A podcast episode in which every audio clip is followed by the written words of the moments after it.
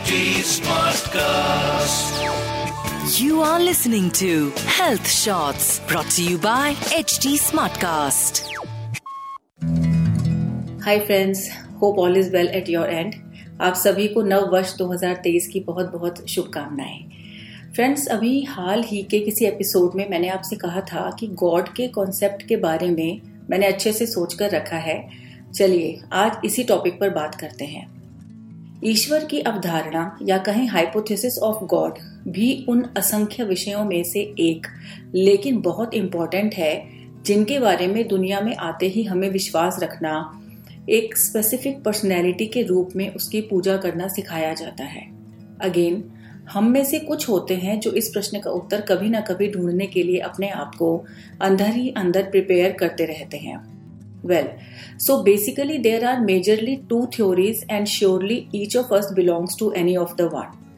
First theory is that considers God as the creator of the universe, of us, of nature, and all the other existent phenomena, and hence He decides our fate. God decides our fate, gives us good and bad fruits for our good and bad actions, respectively.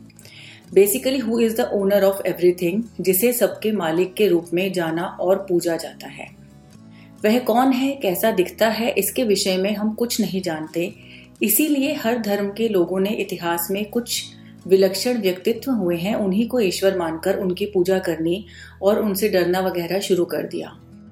अगर हम बात करें कि आखिर क्यों हम एक व्यक्तित्व चाहते हैं जिसका आसरा हमें हो, जिसका आभास मात्र हमें सुरक्षा की सिक्योरिटी की एक उम्मीद दे, जिसका सहारा, जिसकी शरण हम अपने बुरे से बुरे वक्त में ले सकें कि तो हम पाते हैं कि एक फादर फिगर की तलाश में रहते हैं हम, जिस पर हम सब छोड़ सकें, निश्चिंत हो सकें कि वह है, सब संभाल लेगा और अंततः सब अच्छा ही होगा। इसी फिगर से हम डरते भी हैं और उसी डर के कारण हम खुद को कुछ बाउंड्रीज में भी रखते हैं, जो एक तरह से अच्छा भी है।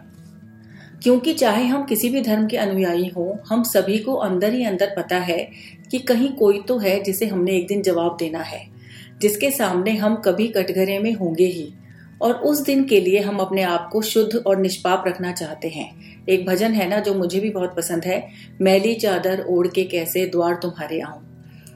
यह विश्वास बहुत सी सिचुएशंस में डेफिनेटली काम करता है। प्रॉब्लम तब आती है जब कोई ऐसी घटना घटती है जिसका जस्टिफिकेशन हम ईश्वर की इस अवधारणा के माध्यम से नहीं पाते। Few such examples are painful death of a near and dear one specially at a very young age या एक बहुत ही अच्छे और नेक दिल इंसान के साथ कुछ बहुत ज़्यादा गलत होना।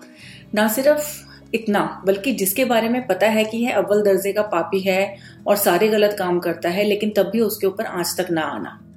वेल इन दिस सिनेरियो हम सबका ईश्वर पर से विश्वास कुछ दिन के लिए हिल जाता है बट इवेंचुअली क्योंकि हमारे पास और कोई बड़ी चीज़ विश्वास करने के लिए नहीं होती तो थोड़े नखरे, थोड़े डाउट के बाद यह विश्वास फिर से वापस आ जाता है। Hmm now come the questions जो अगेन हम में से कुछ को बॉदर करते हैं वे हैं कि ईश्वर क्यों हमारे काम करें? क्यों हमारा ध्यान रखें? उनका हमसे क्या वास्ता? और इससे भी आगे कि हम क्यों उन्हें खुश रखने को बाध्य हैं? और एक और जो सबसे ज़्यादा इंपॉर्टेंट क्वेश्चन जहन में आता है वह यह है कि मेरे अपने स्वाभिमान का क्या? अगर मैं हमेशा एक हायर रियल वाले काल्पनिक गॉड के सामने भिखारी ही बना रहूँगा डर डर कर जीवन जीता रहूँगा तो क्या मेरी भी कोई सेल्फ रिस्पेक्ट है या नहीं? वेल well, इन प्रश्नों का उत्तर भी ईश्वर पर हमारे विश्वास से ही निकलता है।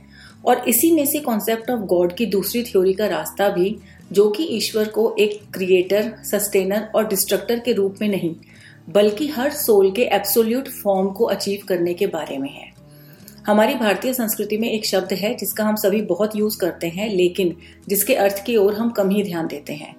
यह शब्द है परमात्मा, जो आत्मा यानी सोल के ही बेस्ट रूप का नाम है।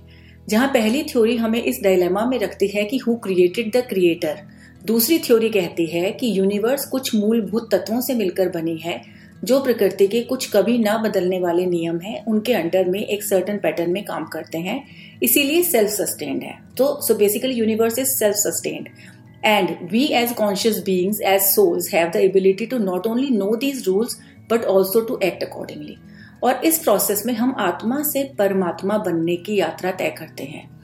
यह जो दूसरी थ्योरी है, पहली बार सुनने में बहुत हार्श लगती है, क्योंकि यह हमसे हमारा आसरा छीन लेती है। जिस ईश्वर को हम अपना रक्षक, पालनहार मानकर चल रहे थे, यह थ्योरी उस पर एकदम से वार करती है।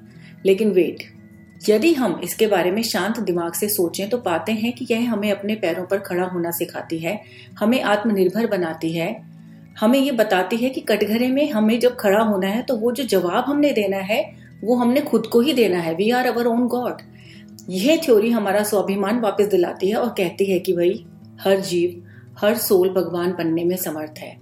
और यहाँ इस अंडरस्टैंडिंग पर आकर हम हर हर महादेव की एसेंस को समझ पाते हैं। इंटरेस्टिंग है ना? Okay so I know many of the listeners do not agree with whatever I have said which is fine remember we need to learn to agree to disagree basically हमें यह सोचना चाहिए कि दोनों ही थ्योरीज आफ्टर ऑल थ्योरीज यानी परिकल्पनाएँ हैं। सो so, वास्तव में हम ना यह जानते हैं कि ईश्वर है और ना ही हम यह जानते हैं कि ईश्वर नहीं है। हमें बस इतना समझना है कि हमें कौन सी थ्योरी स्ट्राइक करती है और उस थ्योरी को फॉलो करने के दौरान अपने मन में एक बात जो अच्छे से समझनी है, वह यह है कि हम हर दिन ज्ञान की दिशा में चाहे नन्हे नन्हे, लेकिन कदम बढ़ाएँ। हर दिन चाहे थोड़ा, लेकिन इवॉल्व हो।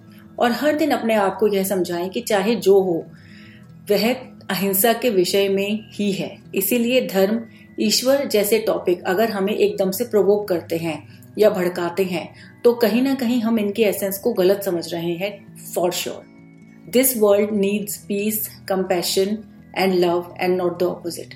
On this note, I take your leave, friends. Have a great week ahead. Take care and goodbye. You were listening to Health Shots brought to you by HD Smartcast. HD Smartcast.